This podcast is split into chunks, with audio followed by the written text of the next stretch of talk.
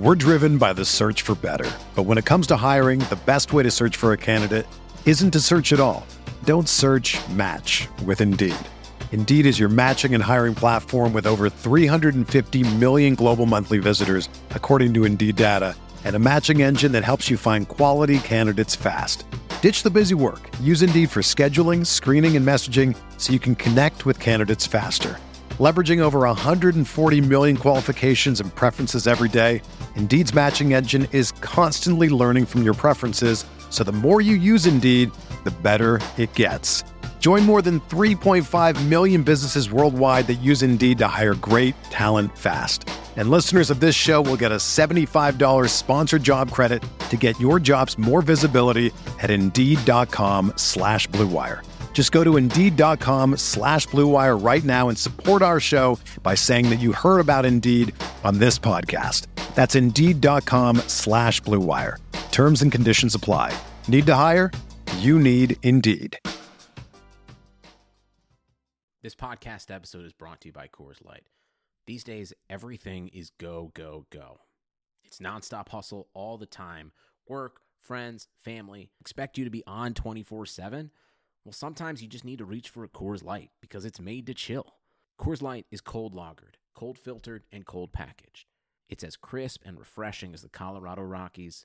It is literally made to chill.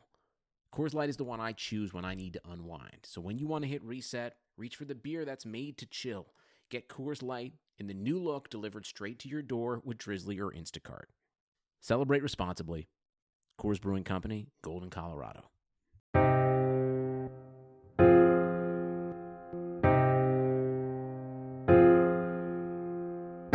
I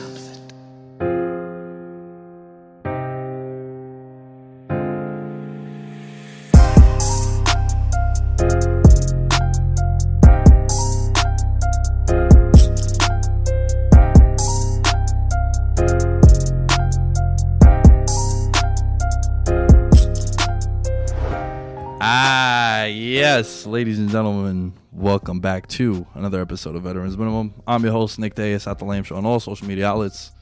My guy joining me, as always, on the Thursday pod, the NFL pod, the Rager pod, A double L E N underscore S T R K. What up? Dude, I'm excited about this week. Yeah? Very excited about the schedule. It's like one of the first times, like I say, a month where I'm just like, whoa, this schedule this weekend. Well, also think about it. Last week we were saying how we're only going to do one game of the week because I mean we did do the midseason awards. If you guys haven't checked out that pod, go and check that out.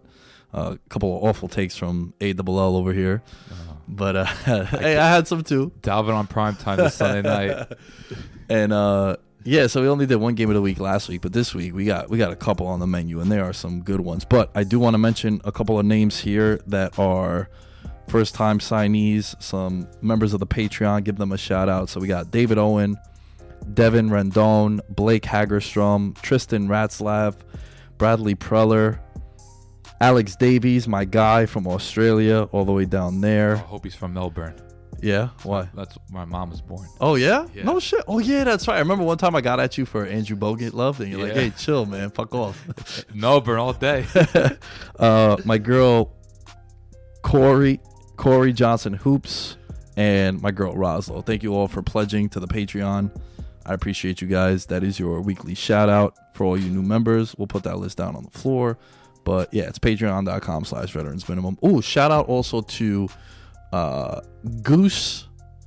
Goose is his Discord name, Alan. I don't know what his like real name is. Let's talk about the beer for a second. But uh actually I think I'm pretty sure it's Jonathan Garcia. But yeah, shout out to him. He won the October contest DraftKings, so he won the, the poster that's in the background over there. That you can, so I sent that to him, and uh, to my girl Tammy coming in second, and she won a VM hat. So shout out to you guys. There's there's a contest going on now. Streak for the cash for everyone that was a Patreon in November, December. We got some cool prizes as always. Maybe some more giveaways. So yeah, just definitely check that stuff out. But enough about that. It's just a housekeeping notes we got to get to. Alan referenced the Slater games, which we'll get to at the end. But Alan, man,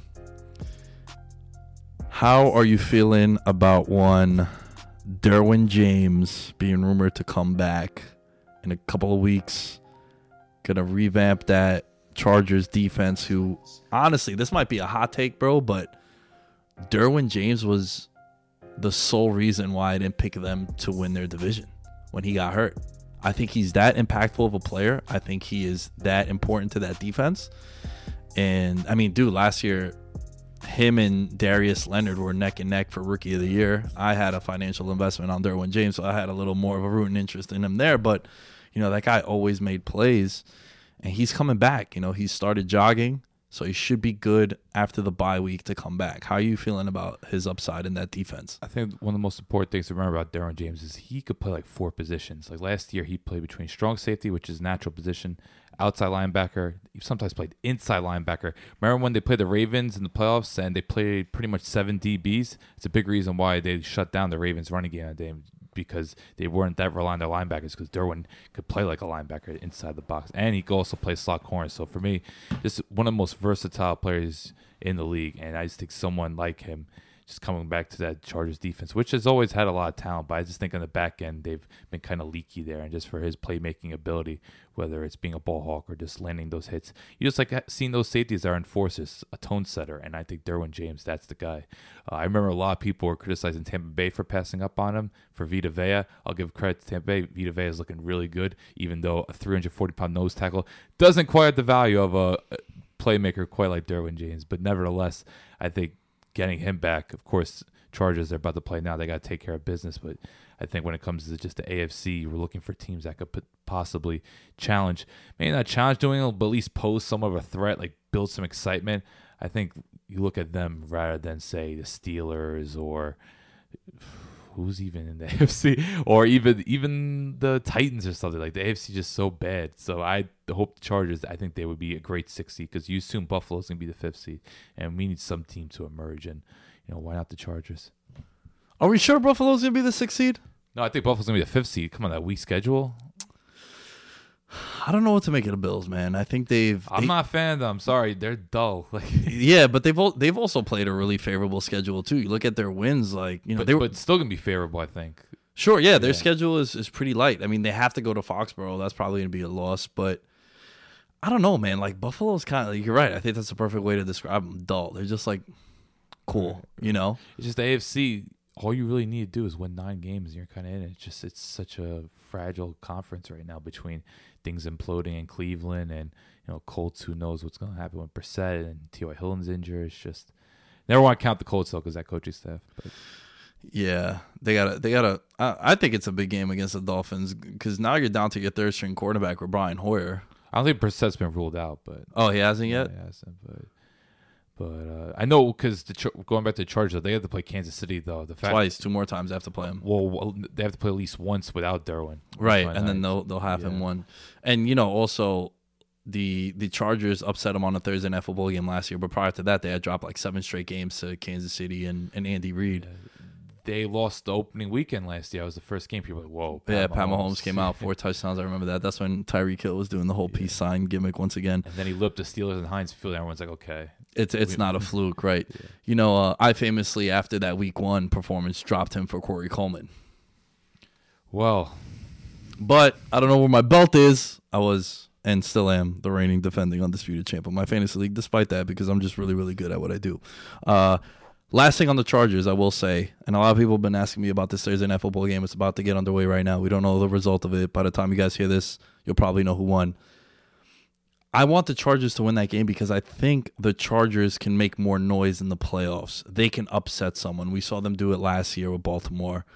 You know, I wish that game when New England would have been played a little bit differently from a when it was going to be played standpoint because this was a Chargers team that played East Coast, went back west, and then came to play a 1 p.m. start Sunday. And if you remember that game, I believe it was like 28 nothing at one point. it's embarrassing. Yeah. So and that Chargers team went 12 and 4 last year. They just lost the tiebreaker to the Kansas City Chiefs. But I think from a, a, long term and as a football fan standpoint, if you want to get the best teams and a team that can make noise, I mean, you look at the talent, dude. Like I know their offensive line is shitty, but Rivers, Keenan, uh, Melvin Gordon Mike now. Williams become a legit stud. Mike Williams, Hunter Henry is back. He's been a big part of their offense, and you know all the big names that they have on defense. So yeah, I think Derwin James coming back is going to be good. And it's big that Gordon and Ingram are starting to play better. Ingram had a huge game against Green Bay. Like he lit up Green Bay's, and when him and Bosa are going Right. at it, especially when Ingram, they sometimes, especially on passing downs, they'll line up inside. They'll use him and Bosa right next to each other. They just cause so much havoc. So between those two, and Casey Hayward, I still think is playing at a high level. I love Desmond King in slot corner. Just they have so much talent there. And I do think Anthony Lynn's a good coach. It's just a matter of can Rivers still play at a high level because there's still questions about him, and of course that O line. Although Okung is back, which is big, they need at least some sort of solidity at left tackle. That was a bar that you just dropped right now. I I'm not going to even attempt to try to pronounce that one. Another guy who is heading to the IR. One guy's coming back. The other guy's going to the IR, and it's Cam Newton. Um, Cam Newton, Oh, man. man, Cam Newton. You know, someone once compared him and Russell Westbrook, and I thought that was fantastic because both guys get a lot of heat, and I don't know if it's always warranted. And I think Cam Man is fantastic. I know you've always been a believer of Cam Newton with uh, how well he played the first half of last season, and then you know either he got hurt or they ran into Pittsburgh on that wacky Thursday night football game. But how will you remember the Cam Newton era in Carolina if this is the last we've seen of that? I think it was malpractice in a way of how Carolina kind of managed the Cam Newton situation, just based on not really getting him a great supporting cast. You look, they tried drafting a bunch of tall receivers and Benjamin and Funchess, guys that couldn't separate for if, you, if their life depended on it, they couldn't create separation. It was just all right, Cam. You have a big arm. You tend to overthrow receivers. We're gonna get two six foot four guys that can make plays in traffic. Meanwhile, Benjamin, okay, made a couple catches, contested catches, but other than that, Benjamin offered nothing. Funchess constantly dropped a lot of passes. Not someone that was really reliable. Maybe one season he was decent, but between that and then just some of the poor decision on the offense line, that Matt Kalil contract was one of the most egregious things I've ever seen in my life. The fact that you'd pay someone that had maybe eight good games his rookie year and then just couldn't stay healthy and was just the biggest reason why that Vikings O line was terrible for years. It just between Gettleman and then uh, Martin, who uh, what's the dude? What's the current GM? Cumey, Marty Hurney, Hurney, Hurney's name. My bad. Uh, between Gettleman, who, as we all know, David Gettleman's the worst, but uh, between him and uh, Hurney, just I think they've mismanaged Carolina. I, I think they've a lot of mismanaged it when it came to Cam Newton. Okay, Cam Newton isn't the most accurate thrower, but I think if you built a right system around him, if you actually gave him a good amount of talent, you built a decent O line, I don't think this would have happened. And maybe they maybe there were too many design runs at times for him, but I just think given that we've seen what happened to Andrew Luck, I think teams just need to recognize that you need to build good infrastructure around your quarterback, especially someone as dynamic as Cam Newton. I think Carolina kind of abused him, so I do think even though Carolina did make the Super Bowl, they had a lot of success with Cam Newton. They should have had more success, and that's how I kind of look at it. I look at it as malpractice. I like your breakdown of the Panthers as someone who's a fan of the Falcons and you cover the Falcons. You have to watch them and pay attention to what they're doing because you play them twice. In your division. So I always do like to say that a lot of people, if you are a fan of one particular team, you should know your division really well. So I like where you're coming from with that. As someone who doesn't follow the Panthers outside of that one year where they went 15 and 1 and obviously they were the talk of the town as they say and he won MVP man, that was a really special year for Cam. Uh, Cam really, you know, he hit his ceiling, and I mean, if, dude, if you look at the roster that he took and won a national championship with Auburn, I don't think there were many NFL guys on that offense, you know, and I think it's a guy who at times was overrated and then at times was underrated. So I don't know if he was ever properly rated, but you know, when you go from being a guy who there's a discussion of you being a top quarterback in the league because you won MVP. I mean, you were the top quarterback in the league that year. And then there was a discussion earlier this year, and you kind of checked me on it a few times where I was like, yo, if Cam comes back healthy, is he going to be the starter? And you're like, yeah, bro, he's going to be the starter, you know? So I think with Cam, you're right. They got a bunch of tight ends that were playing receiver. And I'm not talking about the Evan Engram tight ends, I'm talking about actual, like, Ed Uh, Dickson, who I- actually was a Panther at one point. yeah, but you're talking about tight ends like the traditional old school, like Alge Crumpler tight ends. I That was your guy. dog right there. you know, Bubba Franks kind of stature of tight end. But, you know, they were always, I think that Cam, when they stripped him of the ability to be that guy in the red zone of the running and the rushing aspect, I think you take away what his best asset was. And that's where you started to see the the fuckery with Cam Newton going on with the Panthers. I don't think Shula was a great coordinator. That's what was crazy. Like Norv Turner, that move was so criticized across the league. Yet the first eight games, it was magic. Like they, everything was going well together, and getting guys like DJ Moore and Kirsten. These are guys that could separate you. Use them in a variety of different ways. The thing with Cam Newton, you want to use a lot of misconception. You want to kind of you, like uh, counter plays. You just want to be more creative. Like when Cam was around, like what was it? When Benjamin and Funchess are main receivers, was just very stagnant, very predictable, and they put a lot of pressure on Cam.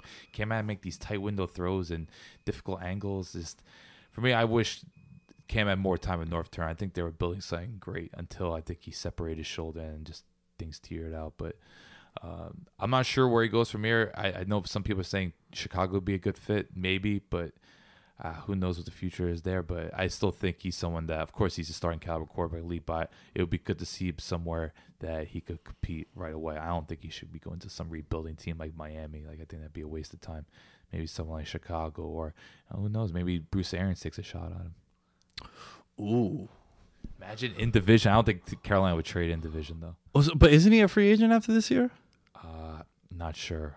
I don't. Can, I, you, can you pull that up, Mike? I please? think it's. I don't think he's a free agent because they said like Carolina would save 19 million by releasing him, but 22 to trade him. So I don't think. He, I've never seen. That. Tampa Bay wouldn't trade him then in division. No, but I don't think he's a free agent though because I saw that. He's under contract, so man, he would be nice on Chicago because he does have a strong arm. You know, you have that wacky weather, the windy city kind of thing. Allen Robinson have a quarterback. Oh my God! Please, why'd you bring him up? I got Trubisky last week by Allen Robinson. Man, one point six points on DraftKings. I needed like three. I needed three points. I didn't ask for much. I didn't ask for forty. I guess one of the worst secondaries in the league. Everyone has career days this year against the pack, uh, the Eagles. Eagles. secondary. Nah, not Trubisky, man. Not Trubisky. Cam will be missed though. He's one of my favorites. I think in terms of just dynamic players in the past decade, he's got to be up there. Uncle Brett, baby, in the background, the goat. He calls uh he calls Vegas games now. Um, well, he's in Vegas, the Vegas Sports and Information Network. He's the one that founded that. You know, he's always been a super degen. If you didn't know that, he's always been Is a guy. dream guest. Man, I would I would love to work for them.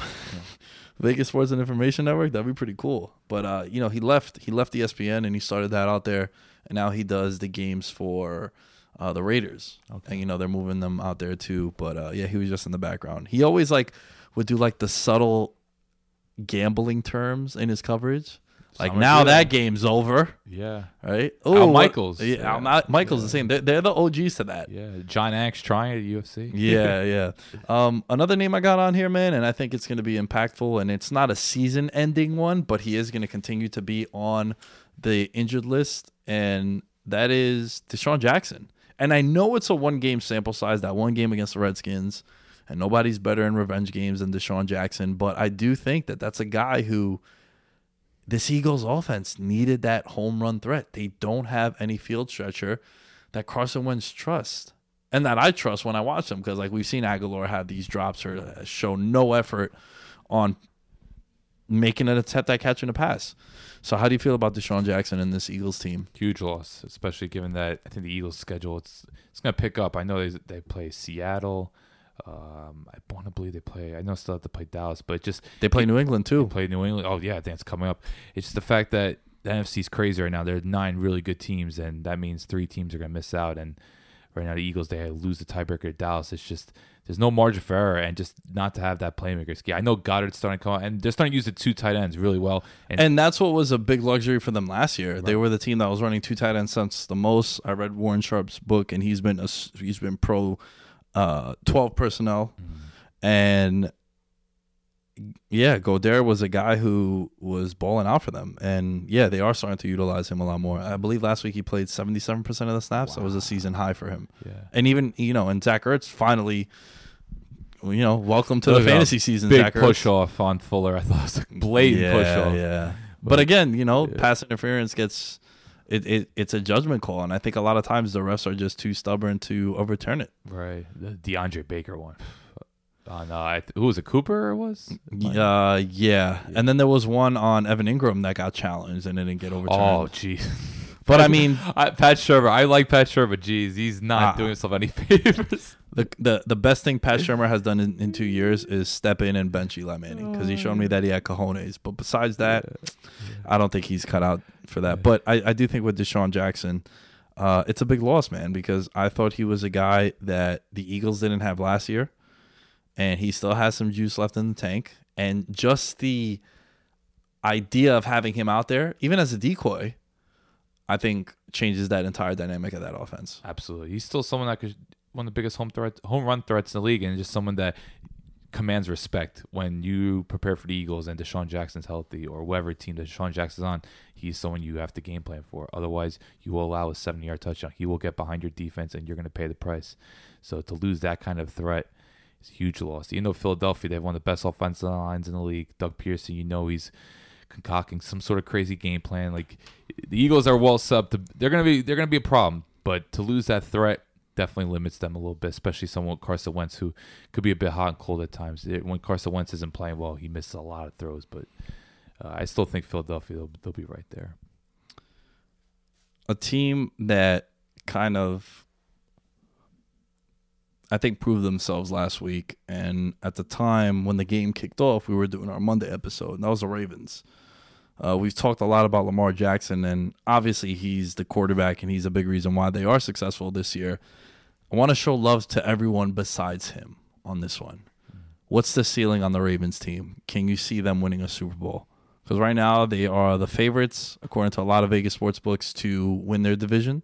They have a comfortable lead, and they have a couple tiebreakers over teams in their division. Um, but I'm ready to change my opinion. I've changed my opinion on Lamar Jackson. How do you feel about the rest of the team? Like, do you like their weapons? Their defense, I think, has improved since they got Marcus Peters. Mm-hmm. I don't think in terms of their personnel, it's that much of an issue just because the offense is so dynamic and Lamar can make so many plays out of structure that – uh, even though they're playing with a lot of rookies and Willie Snead and the three tight ends, it, I, I think they could still get by with it because Lamar just knows how to make the right decisions, just stretch plays out, and then with, with what they're doing with Ingram and Hill, so everything's like a three three player set. You have uh, Ingram, Hill, and Edwards, and then you have the three tight ends, Hurst, Doyle, and Mark Andrews. I think Mark Andrews might be a top five tight end. By the way, I, I won the. It's the way he stretches the field. You don't see many tight ends doing what he's doing.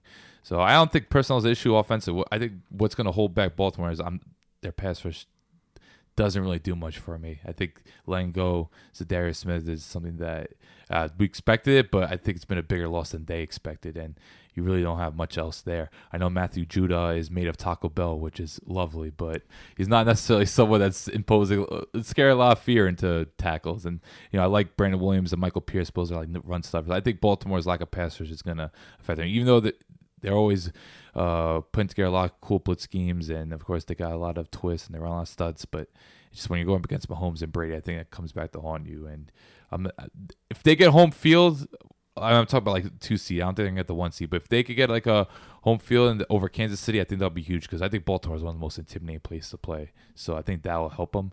But I think the lack of a pass rush is what's ultimately going to limit them this year. Yeah, I remember watching that game, and they said that no team blitzes more than them. Wow, really? Okay. So for Don them, Martindale's a very good defensive coordinator. b- Yeah. but for them to generate pressure, they can't do it before. No. So they have to send people. But now I think that they have the corners to do so. Jimmy Smith has come back last couple of weeks. Marcus Peters now. Humphreys, who I always think doesn't get the love that he deserves. Um, Eric Tho- uh, Eric Thomas, Earl Thomas in the secondary too has kind of brought that attitude. You know, like when I think about the Ravens, there's two things I think about. I think about middle linebacker and I think of safety, right? Ed Reed and Ray Lewis all those years were just the cornerstones. And there are just certain teams that when I think about them, I think that they're good at that position, right? Green Bay, I think quarterback because they had Favre and then they had Rodgers, right? When I look at a team like the, um, wow, um, who, who were we just talking about? Oh, the Ravens. Jesus Christ, I'm thinking about linebacker, which right now they don't really have one, but they have Earl Thomas back there in the I do think of nose tackle because they had Tony Siragusa, then they had Ngata, now they have Brandon Williams. Like they do also have like nose tackles, which you don't see a lot of teams have anymore. So I mean that's not well, the Giants have a bunch of nose tackles. yeah. No. that, that that's how I feel. That's how I feel too. I don't really know what to make of that, but they used to have a lot of good edge rushers. Yeah, yeah. Back in like 2008. Um, I also want to make note of the Ravens also have a very good O line, which helps. I think Yanda is always one of the best. Ronnie Stanley is really coming along as well. So like you saw the holes they were creating for the running game against the Patriots. They were just cleaning guys out. So the, the Ravens they're really built to compete. It's just Ah, Kansas City, New England, those are juggernauts. Like I see both quarterbacks still picking up apart just because of the pass rushing issues. But I also think that I still want to see the Ravens, you know, the down ten test, where you know, say say New England, you're playing New England and you jump out to a ten nothing lead.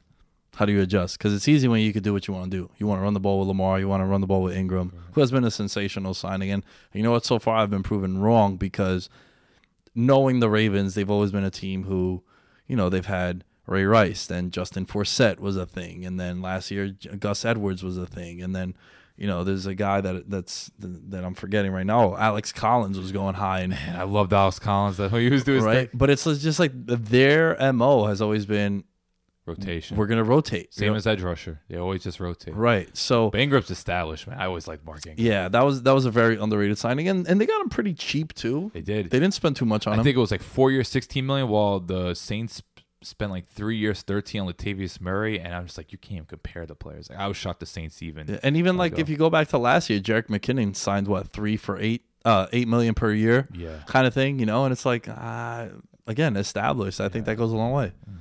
Uh, all right, let's pivot over to games of the week because we have some really good ones. Um, Carolina is going on the road after an impressive win against Tennessee after getting blown out the week before. This is one of my favorite bets this week. Um, I love Green Bay in this spot because Same here. because it, it's it's more of a spot bet here. And what I mean by that is, if I was to just eliminate the teams, I would go with the team who's in this spot. And the spot I'm talking about is, we saw it last week with Carolina. Two weeks ago, Carolina comes off the bye. A lot of people were picking upset over San Francisco. They get pummeled. They get embarrassed. They come home. They cover against the Titans. What do we have this week? Deja vu, but it's the Packers' turn. Packers go out west. They get embarrassed by the Chargers. Now they come home and they're a team who does play better at home. Aaron Rodgers, you know, Aaron Rodgers on the road is a is a 500 quarterback in his career. Whole career. Yeah. Would you have guessed that? No, not at all. Dude, he's a 500 quarterback on the. Uh, I'm blaming Mike McCarthy for everything. That's it. it's just it's just unbelievable. Like oh, I, I was listening to that. He might he might be one game above now, but I remember hearing it at one point this year that he was he was 500 on the road. But I just like this spot. McCaffrey has been running wild. Uh, arguably, he's in the discussion for MVP. He's clearly the fantasy MVP. But what do you think Green Bay got to do in this game? Is it just is it just every approach to the Panthers being like, "Yo, stop 22"?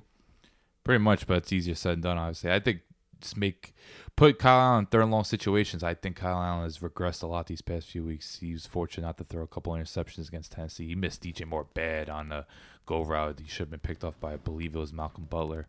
Just I think Kyle Allen gets routed very easily. It's still someone that doesn't see the field all that great. I just think with Green Bay's pass rush with Za'Darius Smith, Preston Smith, Kenny Clark, all those guys there, I think they could rattle Allen. It's just a matter of getting him in third and long situations. So uh, if they can stop the run, which has been a huge issue in Green Bay, they've been run on quite a bit this year, whether it's by the Eagles or uh, I think Melvin Gordon had a lot of success last week. So I think it's just a matter of putting them in third long situations. That's going to be the make or break, and just trying to ob- obviously whenever you in these type of games you want to win the turnover battle, but in particular this one because if they could get a short field and let Rodgers do his thing, that would be huge. Because I do think Carolina's offense line could can get get at. They do have some flaws there, and given that Green Bay's person, I think Mike Penn's actually one of the better D coordinators in the league as well. So I can see the reason why I like Green Bay so much is I think they could really rattle Kyle. Allen. I think this is a game where you're going to see Kyle Allen crumble. You're right that it's easier said than done stopping McCaffrey because, you know, even he he's one of those guys that he's just eventually it seems like he's gonna make a play, mm-hmm. right? I believe I heard that if you take away his two games against the Bucks, who quietly are a top three team against the run, and Yeah. they've and they've played a lot of good running backs. They've played Kamara, they played Gurley, they played Barkley, they played him twice. Mm-hmm. But if you take away those two games, he's averaging over 30 DraftKings points an outing. And this week, I mean, I've been playing daily fantasy now for five years on DraftKings. I I don't remember a guy being ten thousand five hundred dollars in salary. That basically takes up twenty five percent of your cap. You know, they only give you fifty five thousand in fake money to build a roster. And it's basically if he doesn't get you 30 points, then you're drawing dead in your lineups. But he's having that kind of a year where if you look at his numbers, they're equivalent through eight games to LT in, in 06. You know, and that dude set the touchdown record. I think he's only behind them like three touchdowns at this pace, but still, man, that's crazy. Um, I want to mention one thing about Green Bay. Davante Adams came back last week, and it showed that Aaron Rodgers missed him because he saw 11 targets right away. It's like, yo, turf toe, I don't give a damn. You're getting you're getting this work. Is there anyone else on that offense that you're afraid of as a pass catcher? Because I know Aaron Jones has emerged, and even Jamaal Williams is getting work in the backfield. But like, does MVS do it for you? No. Does does uh, um, what's his name, Allison? Lazard's Who- interesting. Lazard is interesting, and I'm glad you brought him up because I think that guy should play more. I think as more the more he gets at Rodgers' trust, because you know with Aaron Rodgers, it's all about trust. He he will put receivers in the doghouse if he doesn't like them, but if you earn his trust, he wants you to get more snaps. I think he's going to get. I think it's just more of him learning playbook because he just came on the scene. What was against the Lions? He made that big catch, and he made a couple plays against the Raiders. So I think we'll see him get more snaps because I think Allison got banged up as well, and I don't think they really rely on Kumerow. I just think spread the field out more. Get Jimmy Graham off the field. I think Jimmy Graham's someone that's just he's been washed for at least a couple years, and he's someone that shouldn't be there. I like to see more four wide receiver sets rather than just using Jimmy Graham. Yeah, has anyone declined quicker than him? I could put together a list, not the top of my head, but he's up there. But man, because I remember that dude was like 14 touchdowns a year and was an absolute beast. Seattle, I think he just started to fade.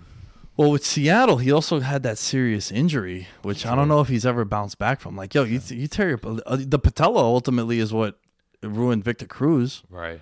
You know, Because Jimmy Graham used to be most one of the most dynamic players in the league. Forget just tight ends. Like Jimmy Graham used to just terrorize teams. Like it was just because him and Brees had a great rapport. He was just a monster in red zone. He just know how to use his body. Just he would box out defenders. Like he has such a big frame. And- basketball player. yeah, but I remember watching Miami, and just now he could barely move. And yeah, he might break a tackle every now and then, but he's not someone that could just create separation, man coverage. He's just a guy that kind of a decoy, just someone you hit underneath. That's pretty much it. I've made a video for this game. Uh, give you guys a little spoiler because I love the fans. Uh, the Patreon episode, the Degeneration Bets game lines. This is the best bet of the week for me. Green Bay minus five. It's I not just, New Orleans, Atlanta. I just, I just really like the spot there. Um, you know, New Orleans, Atlanta, man. uh, One of my things is I always lean to the team that's a dog in double-digit division games. Oh, You know, the the Falcons are catching 13 points. all right. Maybe I should listen to Allen because he, he tried to warn me about this. But yeah, going back to Green Bay, it's my it's my favorite bet of the week. Um, you'll see the graphics and all that. I just think it's a spot because yo, Green Bay also wants to stay in the discussion to be a top seed and have a bye week. So Jesus, sorry. it is something. Oh yeah, Philip Rivers having another interception on a deflection. he threw in a very tight window there, folks. Yeah. But I will say, I think what, what's going to the two things that'll make or break this game. I think Kyle Allen's going to have a really big game. I think Davante Adams could bust open because I don't really rate those Carolina corners. So I, I think Adams has a huge game in Kyle Allen. People like. Bradberry though. He's solid, but he's not someone that holds up against like the top tier. Like Bradberry is physical, but he could get beat. So I, I think Adams has a big game, and you see Za'Darius, Preston, all those guys get after. You Might even see a couple picks. Maybe Jaire Alexander does this thing. This next game, Minnesota on the road against the Dallas Cowboys. I don't know what to do here. I gave a pass on this game on the on betting. I don't know because Dallas hasn't beaten anyone good yet. They beat the Eagles. I'll give them that. And I don't trust Kirk Cousins on a primetime game. We also did count Thielen's likely going to be out, and Cooper just had MRI. Yeah, and isn't it kind of random, right? Yeah, because he was running to end zone just fine Monday night in MetLife. Yo, most important person to Dak Prescott's success, in my opinion. Oh yeah, there's no denying that. Amari that's, Cooper. why, that's why Booger McFarland was talking about Zeke being the most valuable player on Dallas. I'm just like, this is why I really have to mute Monday Night Football. if you look at last year, Dak Prescott's numbers prior to getting Amari Cooper and then post Amari Cooper, it's substantial, right? And also, they did go on that winning streak. I believe it was seven of eight they won, I remember they lost to Tennessee on Monday night. They might Uh, have just won. and then they won out, yeah. right? Yeah, and and Amari Cooper, the I mean Zeke was there the first half of the year, right? But it's just that it's it's it's a guy who him and Dak connected instantly. Yeah. Um, if I was Dallas, I would not let Amari go if I have intentions of keeping Dak, right? that's a whole nother conversation on what's going to happen there. But I do think that Amari Cooper is very, very important to that offense, and, and yo, even Michael Gallup too. Like that that two three week window early on in the year when Gallup was out, you know, ultimately they beat the Dolphins, but that first half was a little sluggish because like Gallup didn't play, and he's a guy that's very important because he's a he's a field stretcher. On the flip side, Really good after a catch as well. Kirk Cousins, I just don't trust him in prime time. So Alan, who do you got winning this game and how? I wish we had more news because I think both injuries are key. Because I don't think Thielen's been ruled out, but li- he's likely out, and the fact that Cooper had another setback is really concerning. So you just have to trust who has a what defense you trust more, what O line do you trust more. So I'm leaning towards Dallas just because I think they could at least because both teams have very good pass rushers. Like man, Demarcus Lawrence had a huge game against the Giants. He was going off, and I think getting Michael Bennett now is big. I can see Bennett really causing problems against that Vikings interior line, which is not very good. I think just the fact that the Vikings O line still looks shaky and Dallas still has one of the best O lines kind of is going to change the game. And I don't know Minnesota, they could still be get at. The secondary is not as stable as it once was. Rhodes starting to look a bit washed. I don't know. He's allowing a lot of big plays. Roads open. Yeah, Trae Waynes trying to cover Tyreek Hill. Good luck with that. Uh, and I don't know. I think Minnesota's defense, you're starting to see a couple pieces falling. And I think Dallas, not just because they have home field, but I think just between them having the O line and just, I think they could still hold to, uh, produce enough turnovers defensively against Kirk Cousins, who you just don't know what to expect when he's on the road in a, a big game. So yeah, I'm gonna go Dallas. Man, I really I really have no idea. And this is this is big for playoffs. Um, you know, Minnesota's not out of This the, could be a wild, depending on wild card. With This could teams. be a Yeah. rematch. Yeah, this could be where No, you- I'm talking about uh, for tiebreakers coming wild card because if Eagles win division, Packers win division, these two teams will be right in the thick of it. Right. Yeah, I didn't even think about that, but this could also be the 4-5 matchup potentially. Yeah, there's a lot of moving, There's- a lot of lot. intangibles. Yeah, this is a big game. Now, are you buying into this Kirk Cousins knows this Cowboys defense? Not really. I don't know. Because I mean, you could also yeah. Because I always feel like that's kind of a dumb argument. because- Marinelli has been there for a while. but yeah, but like they know him too. Yeah, You know, I just think not having Adam Thielen's a problem. it is. Yeah, Yeah. because they have no receiver. I know they did well against Kansas City, but Kansas City everyone throws on Kansas City. Dallas is a really good D. Now they're getting healthy, like, and you know they're gonna force turnovers with just that pass rush. And I think Vander Esch will be back for this game, which is big. So I think a lot of things are pointing towards Dallas' favor, even though not having Cooper is a huge problem because you know how much of a difference Cooper can make. Who do you think is more important to their quarterback?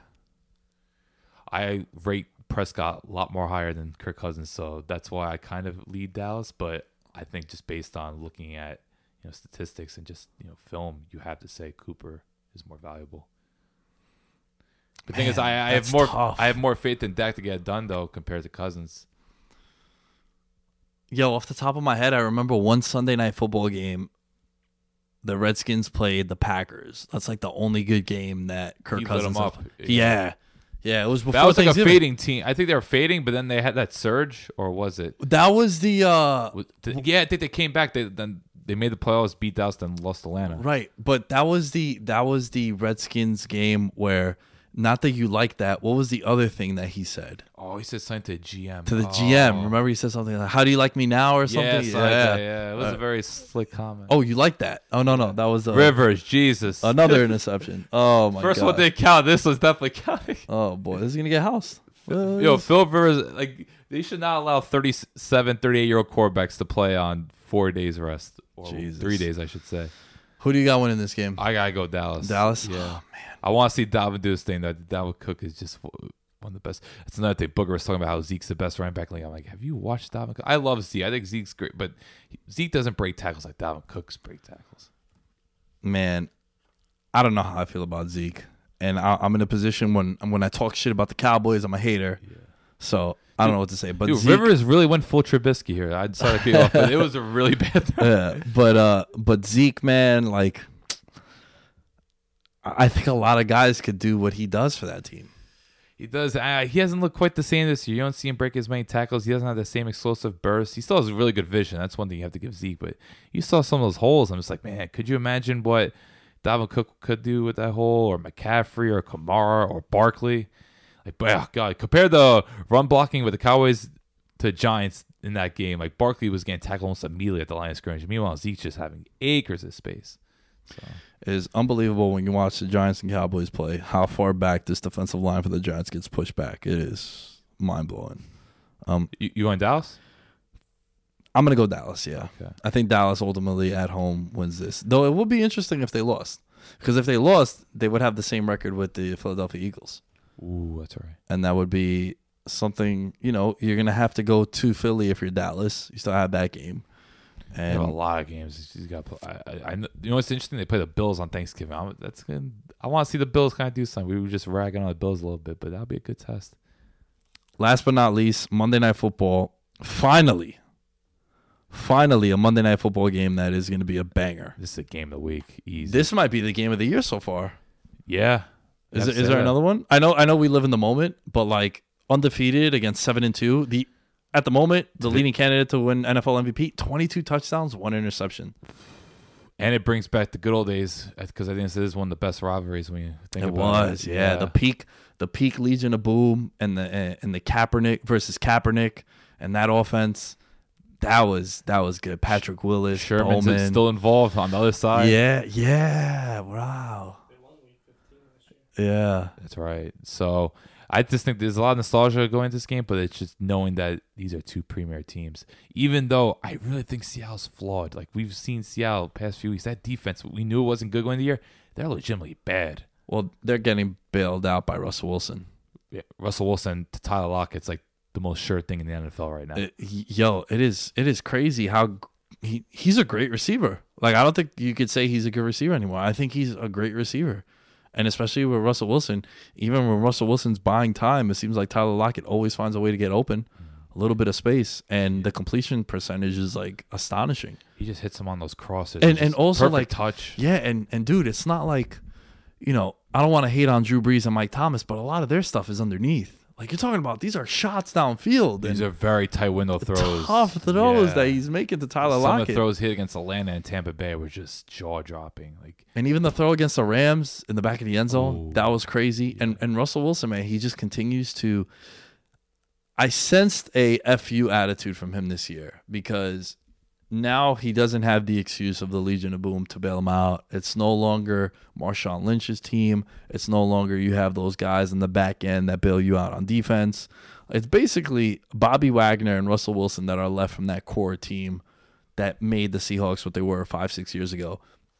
Now I think Russell Wilson is just like, yo, I'm going to show you guys how great I am. Some people were a little hesitant to, I wouldn't say to to give him that contract, but he wasn't up for that contract yet, you know.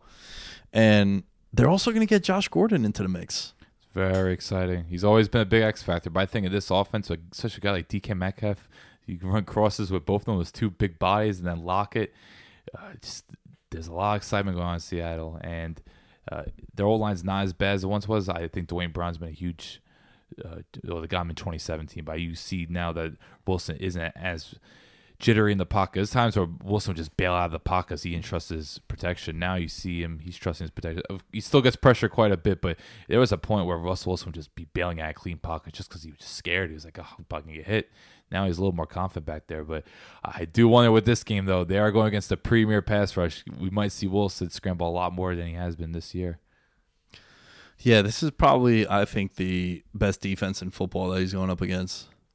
Uh, I'm not going to overreact to what happened to the Patriots on Sunday Night Football, but I was saying that, you know, you haven't really played anyone good yet. He played an offense in Baltimore, and it kind of exposed New England a little bit.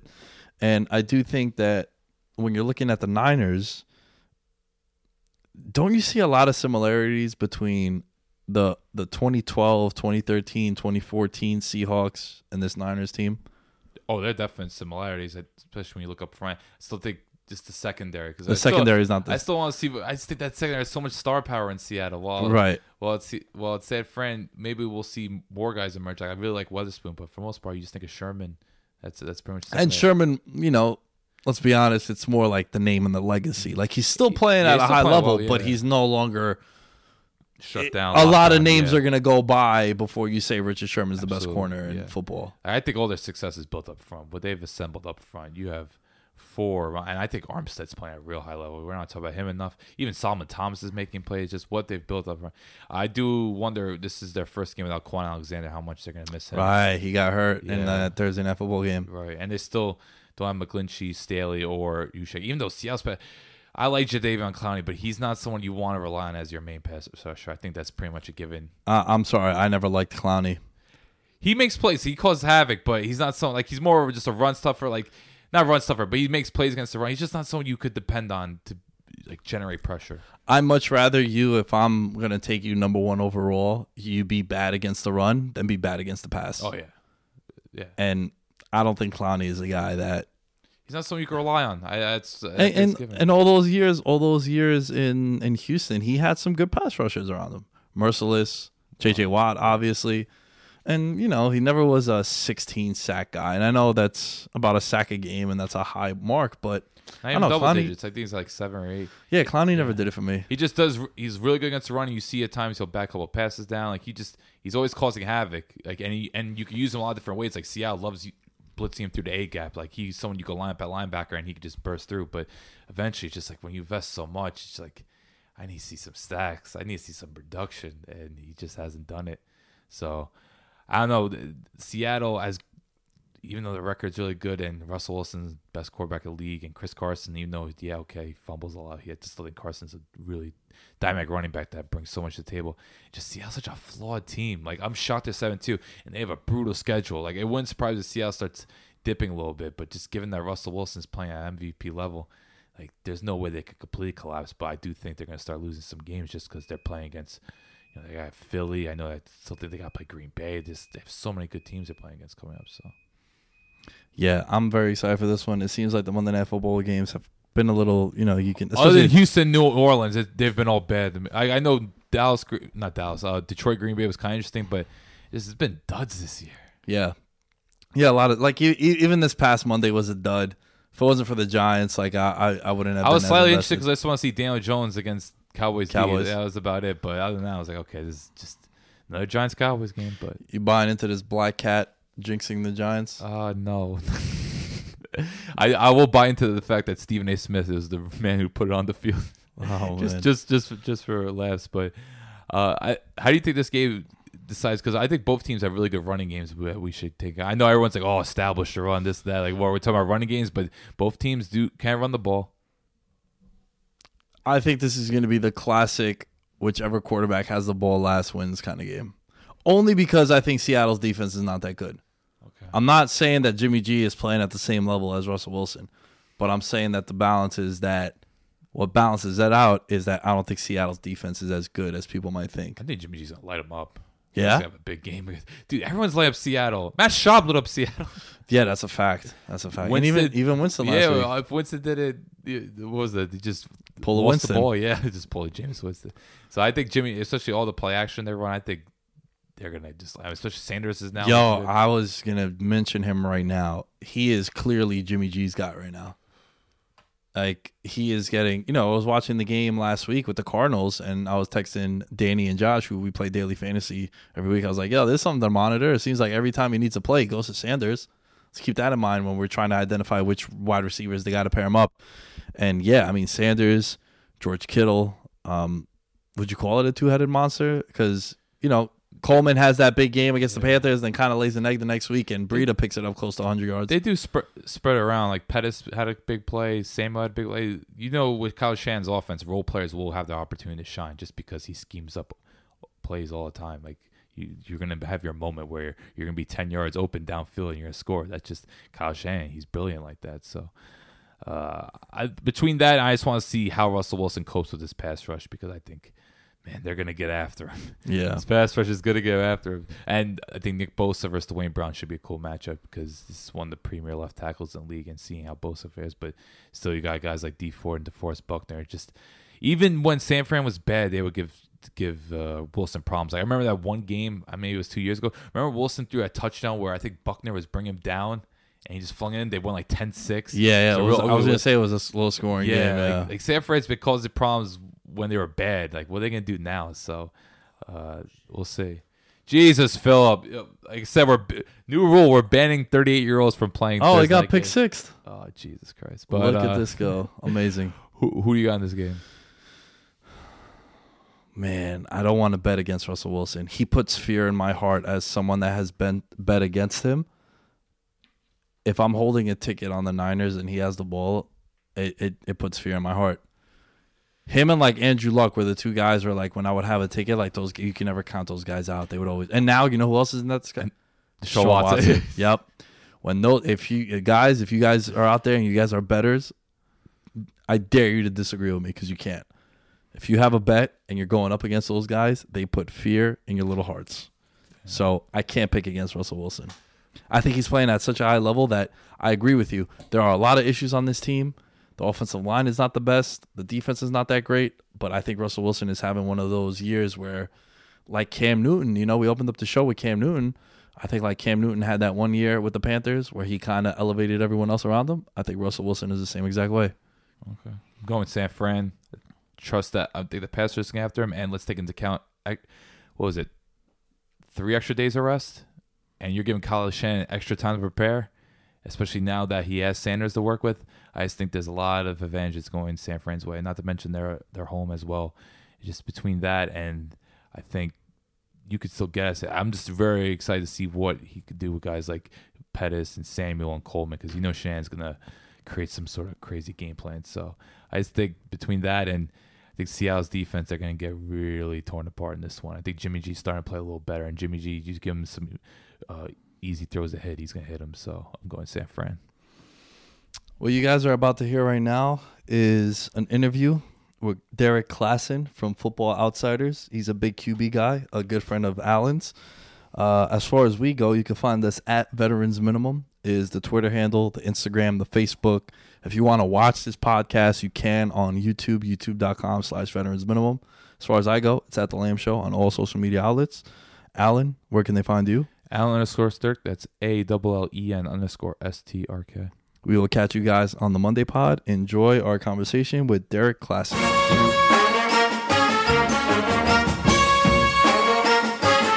Now joining us, good buddy of mine. I think we became buddies back in like 2016, just through doing podcasts. I remember I had him on my old Falcons podcast before the Falcons played the Rams during the Jeff Fisher era, so it was a one uh, funny ass podcast. But nevertheless, my buddy Derek Klassen, currently breaking down film for Football Outsiders and doing some work for Rotoworld, might I add. So, uh, Derrik, thanks for coming on to the show.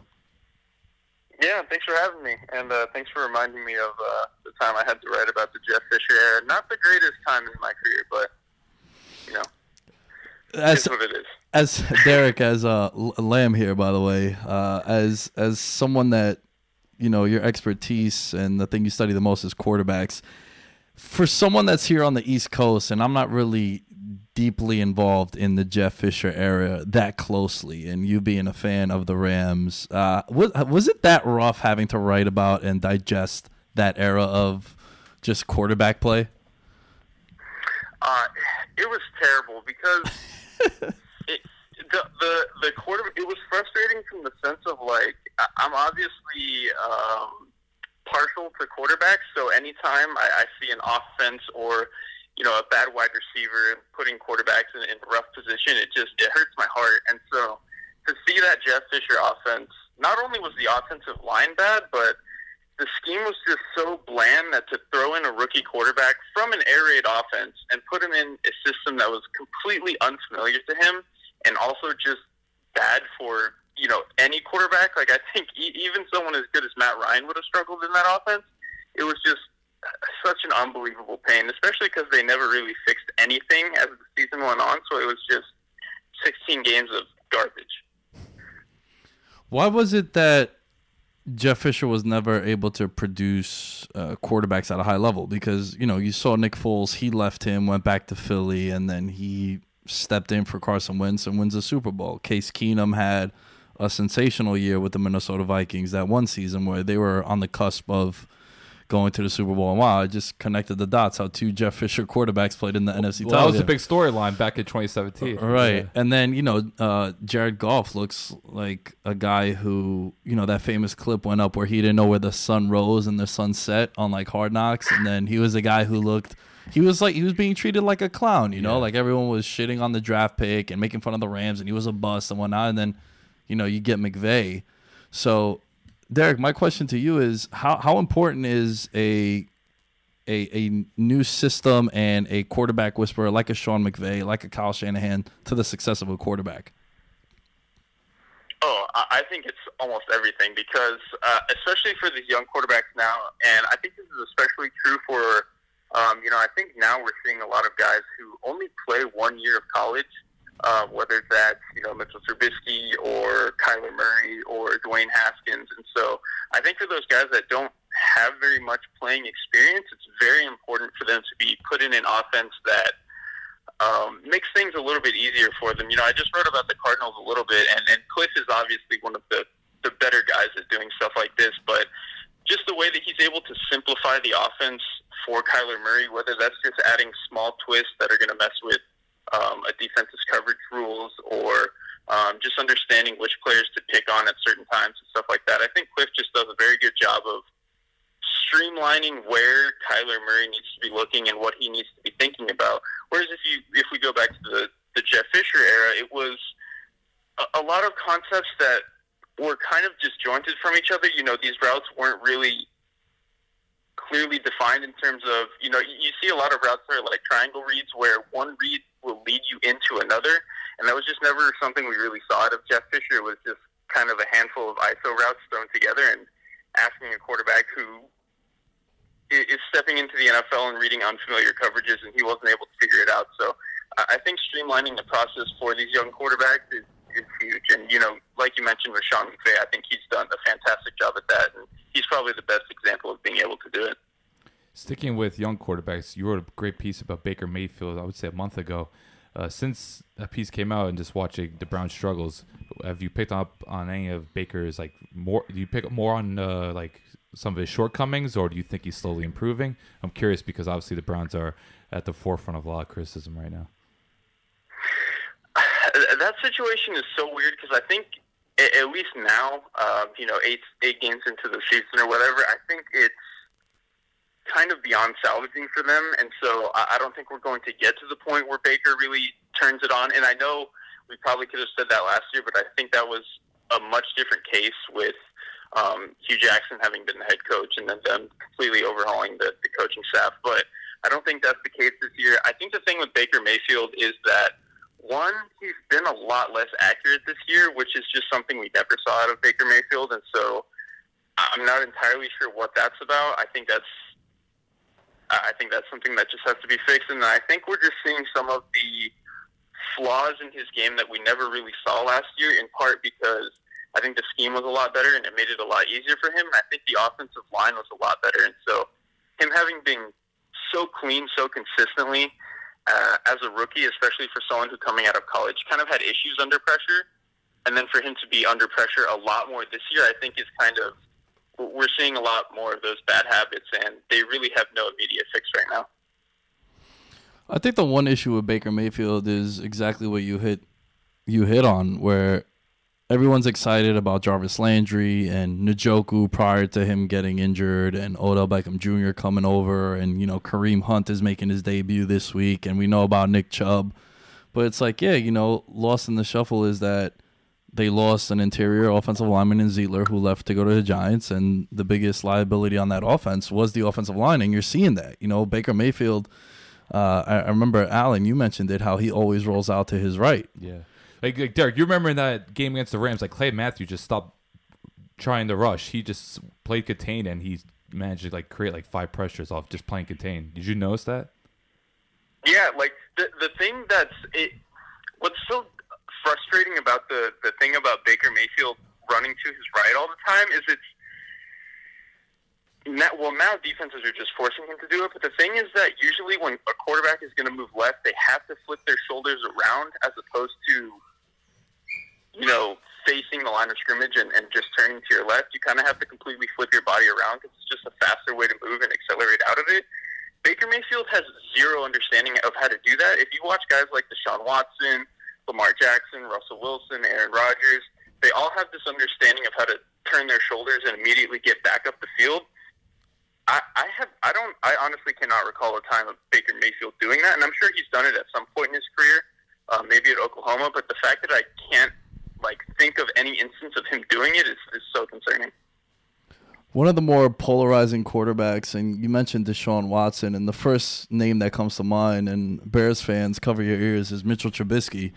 You know, the the running joke now is that the Bears traded up to get Mitchell Trubisky, and he looks horrendous. Uh, one of my favorite calls so far. You know, not to, you know, count the chickens before they hatch kind of thing, but I was off the Bears completely this year. I think they benefited a lot last year for the Matt Nagy system being exposed to the NFL for the first time, not having film on Mitchell Trubisky, whatever his strengths are, and playing a fourth place schedule. I'm a big believer in that kind of stuff. And, you know, it seems as if they're just rolling out Mitchell Trubisky with no hope. What do you think the big issue is with Trubisky? Uh, well, I've never really been big on Trubisky either. I think what you, you mentioned about Nagy having his offense kind of first being exposed to the NFL, I think kind of did benefit them a little bit.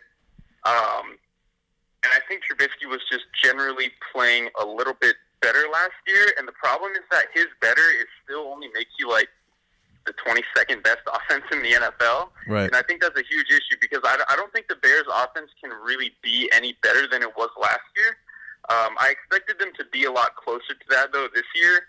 Um, but Trubisky has just not been that, and I think his biggest issue now is, is accuracy, and I think his confidence is just shot, and I don't know exactly where that's coming from. Um, I think part of it is that Nagy just very clearly doesn't trust him. I know he Nagy kind of mentioned offhand in the offseason that they had kind of cut down the playbook a little bit, and I, I don't know if that's in particular what got to Trubisky, but you can even just watch the film now, and they definitely like cut down the playbook because I just don't think Trubisky is the guy who can handle it. And I wrote about this in the Football Outsiders Almanac too that um, under center play action is basically like it's completely out of the book with Trubisky. Like he just doesn't have that field of vision, um, that management of the pocket, and that like ability to see the middle of the field. He just doesn't have that for whatever reason. So all of your play action has to be from gun, and that just kind of makes your play action not nearly as, as valuable. Um, especially because I think Nagy's offense does have a high, uh, it has more potential to play out of under center if they wanted to, but I think Trubisky just he just doesn't really allow you to do it. Let's stick with another polarizing quarterback with Cam Newton. Obviously, I know you're a big Cam Newton guy. One of the best quotes I saw this week was from uh, Kevin Clark. He goes, "There are people who appreciate Cam Newton at his best, and then there's people that have no idea what they're talking about." I just thought that quote kind of embodied everything about Cam Newton. What do you make of Cam Newton's future at this point, considering that you know this is a lost season and who knows about his future in Carolina? Um, that, that really is a perfect phrase um, about Cam. I, I, Kevin's great, so that's no surprise that he was able to come up with that. But um, I, I think Cam, I, I think at this point he, I think the issue this year was that he just the situation has soured. I, I think if both parties were in agreement or on great terms, I think he probably could have ended up coming back and playing this year. But it just seems like that's kind of this this whole run in, in uh, Carolina has run its course. So I guess the idea is just that he can take the rest of his time and just get fully healthy and then go play for somebody else next season. But for as much as I love Cam Newton, I, I think his body is just so broken down at this point that you're never really going to get anything close to 2015 uh, for one. I think I guess that at best what you're looking at is like that first half of 2018 where um, he started throwing short a lot more, and he was doing okay with that type of stuff. He wasn't really running on designed runs at all. He was mostly staying in the pocket with a lot of his passing, um, and he was just generally a little bit more accurate. In part because, like I mentioned, he was, you know, being able to sh- throw short a little bit more often with McCaffrey, which is just something that was never really in Carolina's offense for years. So, I guess that's your hope is that you can get that guy, but I think not having the design run aspect. Um, takes a lot of Cam Newton's value out. I, th- I still think he can be a good passer, but um, you know, probably something like 20, 25 percent of, of Cam's value was just being a great designed runner, especially in the red zone. He he was really one of the rarest weapons I think we've ever seen in the red zone. Derrik, I'm a big New York Giants fan, and producer Mike in the background's a big Jets fan. And, you know, these two young quarterbacks are squaring off this Sunday in the battle of who's more incompetent as an organization right now in New York. but uh, my question to you is is which of the two, if you were a GM, would you want to start a franchise with? And I won't get aggressive if you don't say my guy.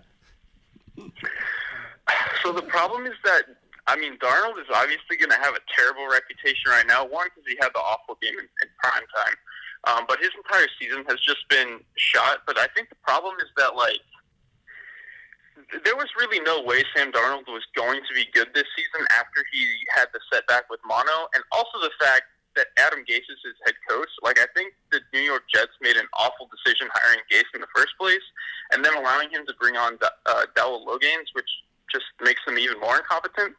So I, I think it's so tough to evaluate Sam Darnold in 2019. I think the best bet we're ever going to get is looking at him next season. Um, if they can get a new head coach, if they don't get a new head coach, I really have no idea what they're going to do with Darnold because I, I don't think keeping Gase there is going to allow him to shine. Uh, as far as Jones, I think he's been a little bit better than I thought he was going to be. Um, he's been especially really good in the quick game. That was something he was always good at at Duke, but I still have questions about how he senses pressure in the pocket. I still have questions about how he throws down the field consistently. But like I said, I think he's he's been competent for a rookie, and that is not what I expected him to be. So. Um, I guess if you're looking for a guy right now, with respect to their situations, I would say the Giants are probably in a little bit better position right now. Derrik, it seems like every year there is a guy that creeps up, whether it's in the Heisman votes, whether it's a guy who was not projected to be a first round pick and then he plays himself into being a top five pick. Just shifting over a little bit to college football, um, who do you think might be that guy that people should maybe keep their radar on? And is it is it Burrows from LSU that has just taken the whole country by storm in college football? Yeah, I, I think the biggest one has to be Joe Burrow. Um, and the thing is, uh, Seth Galina, who who writes uh, about football, you, you can look him up on Twitter. He does a lot of great stuff. But um, he's mentioned that Burrow wasn't necessarily that much different last year when he was just okay with LSU. Um, but the thing was that they didn't have Joe Brady calling plays for them, and so the offense wasn't doing as good of job of, of getting guys open. Then you add on another year of experience for Joe Burrow. He's a redshirt senior now. You bring in Joe Brady, who's from the Saints. Um, he brings in a lot of those spread concepts. You have three NFL wide receivers. You have a pretty good offensive line. And all of a sudden, Joe Burrow is given all the tools to do all the right things, and you can just watch the film on him, and he just. I think the thing that sticks out about Burrow is that he almost always makes the right read. It's not necessarily something flashy. He's not making some, you know, crazy throw into a tight window, and he's not, you know, scrambling to do something insane like Patrick Mahomes. But he just seems to always make the right throw, and I think, uh, as far as the NFL goes, I, think they're going to love him. I think the other one is probably Jalen Hurts, who I think people didn't even think was a quarterback at Alabama. Um, but I think he's definitely done a lot for his stock this year, and at the very least, he's going to get drafted at some point. It's kind of just a matter of how high he can climb. My last question would be: Given that obviously the NFL is a offensive driven league. You know, there's a lot of coaching changes that are being made. Look at we got Jets Fan here, John Fan here, uh, Falcons. Any time now, Dan Quinn's gonna get fired. So I'm curious, given that you you follow a lot of different schemes and just a lot of different play callers. Who are some of the play callers that are likely going to be head coaches? Who do you who are you keeping an eye on that could potentially be coaching? Whether it's the Jets, Giants, Falcons, Redskins, whoever it may be next year. Um, this, this is going to sound like a weird choice because he was very recently fired, but I think Jay Gruden is actually one of the smartest play callers in the league. Um, he, he kind of does a lot of very similar stuff to like the Shanahan McVay style of offense. Um, I mean, they both came, they both uh, worked under him um, for God's sake, so it kind of makes sense that they're that way. But I think Gruden has very consistently done a good job of um, creating offenses, especially passing offenses, that just make things easy for the quarterback. Play action game has always been fantastic. Um, I think if you look at the way that he was using Trey Quinn earlier this year, um, almost really using him like an H back or like a tight end, um, and, and allowing him to block, and even using him as like an ISO guy sometimes. Um, I thought was just really fantastic, and I think if he were to ever get into a situation that actually had legitimate talent at his disposal instead of, um, you know, having to deal with Kirk Cousins or uh, Case Keenum and all that sort of stuff, I think if you gave him an actual quarterback um, and and some more uh, receiver talent and an organization that is not a complete dumpster fire, I actually think Jay Gruden could probably be a decent head coach because if you look at the rosters that he always had, I think he probably outperformed uh, for the most part, given what you know what he had on hand. Well, Derrik, thank you so much, man, for joining us. We don't want to keep you much longer. Uh, it was a pleasure. Welcome to the Veterans Minimum brand. The floor is yours, my friend. Tell everyone where they can find you, what you're working on, anything you want to plug. Feel free. Yeah, well, first of all, thank you guys for having me on. Uh, it's always a great time, especially when all I get to do is talk about quarterbacks. Uh, definitely my favorite. Um, you guys can find me on Twitter at QBKlass, QBK L-A-S. Uh, I write, uh, I do a film room every week for Football Outsiders. Uh, as you can tell by my quarterback stuff, tends to be a lot of passing offense or passing defense. That's kind of uh, the way that I look at things. And then I do some college football stuff for Rotoworld as well.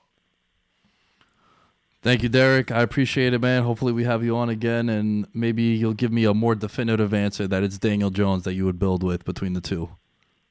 I, I think getting a Daniel Jones out of, uh, answer out of me might be tough, but we'll see. Thanks a lot, brother. I appreciate it. Yeah, thank you.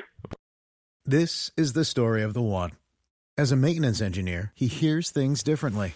To the untrained ear, everything on his shop floor might sound fine, but he can hear gears grinding or a belt slipping. So he steps in to fix the problem at hand before it gets out of hand. And he knows Grainger's got the right product he needs to get the job done, which is music to his ears. Call, clickgrainger.com, or just stop by. Grainger, for the ones who get it done.